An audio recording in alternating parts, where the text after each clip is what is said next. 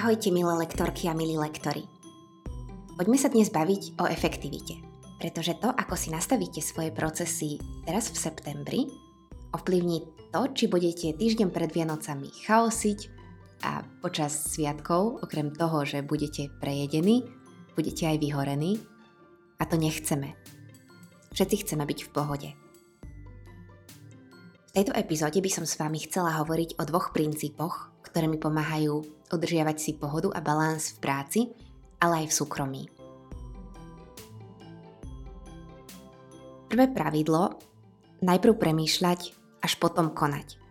Všetci to poznáme, ale ruku na srdce, koľkokrát sa nám stane, že konáme zbrklo, v náhlivosti. Na nové podnety reagujeme inštinktívne – Zavezujeme sa k niečomu bez toho, že by sme si to premysleli a často si tým pridávame robotu.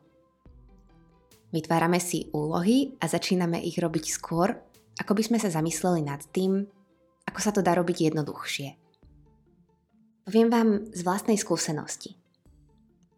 Mne sa niekedy stane, najmä keď chcem urobiť za krátke obdobie pri veľa vecí naraz, niečo pre lekcie španielčiny, akadémiu lektorov, do toho si chcem zašportovať a ešte niečo osobné, že krátkodobo to funguje, ale len do určitého bodu. A potom moja schopnosť sústrediť sa zásadne klesá a urobím nejakú blbú chybu. Stalo sa mi to minule, mala som celkom nabité ráno, veľa som toho chcela stihnúť a zle som si pozrela, o koľkej mi začína lekcia so študentkou. Ja som bola pri počítači, bola som pripravená a všetko, ale myslela som si, že začíname o pol, pritom sme mali začínať o štvrť. Študentka mi po pár minútach písala, že čo je so mnou a ja som sa hneď pripojila a našťastie to nebola nejaká tragédia, ale napriek tomu sa to nemuselo stať, ak by som si v to ráno sústredenejšie pozrela denný plán. Každý máme určitý cieľ, ktorý je pre nás dôležitý a ku ktorému vedú úlohy, ktoré treba urobiť. Tieto úlohy je dobré mať rozložené v čase podľa princípu hokaj do tekvice. Teda tak ako krajame tekvicu, aby sme ju mohli uvariť, tak aj každú úlohu, ktorú robíme, si rozdelíme na menšie kúsky, ktoré sú pre nás uchopiteľné v rámci hodín, dňa alebo povedzme týždňa.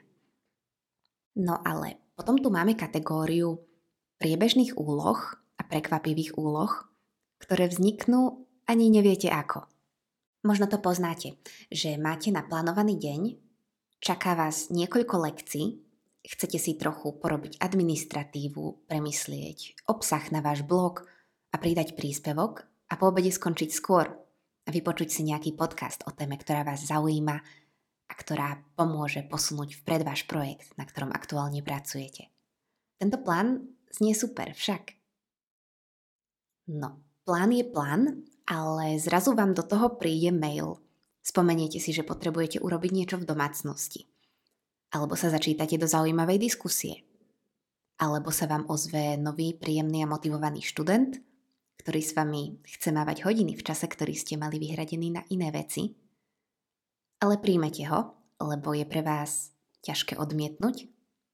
Do toho odpisujete na správy na Instagrame, lebo veď interagovať treba – a ani si neuvedomíte ako, ale zrazu je večer a to, čo ste pôvodne chceli urobiť, teda skončiť skôr a vzdelávať sa, odložíte na neskôr, na iný deň. A na toto by ste si mali dávať pozor.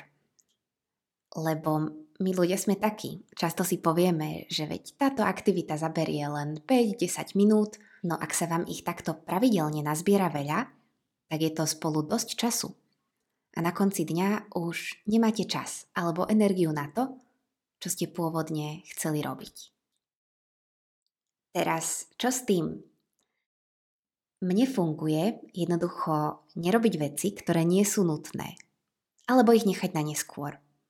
A taktiež zapisovať si do kalendára okrem tých viditeľných úloh, teda lekcie, coachingy, aj čas pre mňa, Reálne ja si pri plánovaní týždňa zapisujem aj svoje vzdelávanie, šport, zábavu a podobne. A rovno si to plánujem na konkrétne časy. A potom, keď prídu tie drobné úlohy, ktoré nie sú urgentné a viem, že by mi ukrojili z toho môjho plánu, tak si ich pridám do to-do listu. A robím ich v čase, ktorý mám na to tiež vyhradený. Ak by ste si z tohto podcastu mali odniesť jednu vec, tak je to táto rada. Nenahrádzajte drobnými, neurgentnými úlohami to, čo je pre vás naozaj dôležité. Možno vám moja teória teraz príde pritiahnutá za vlasy, ale veľa úloh sa samo vyrieši len tým, že im dáte čas.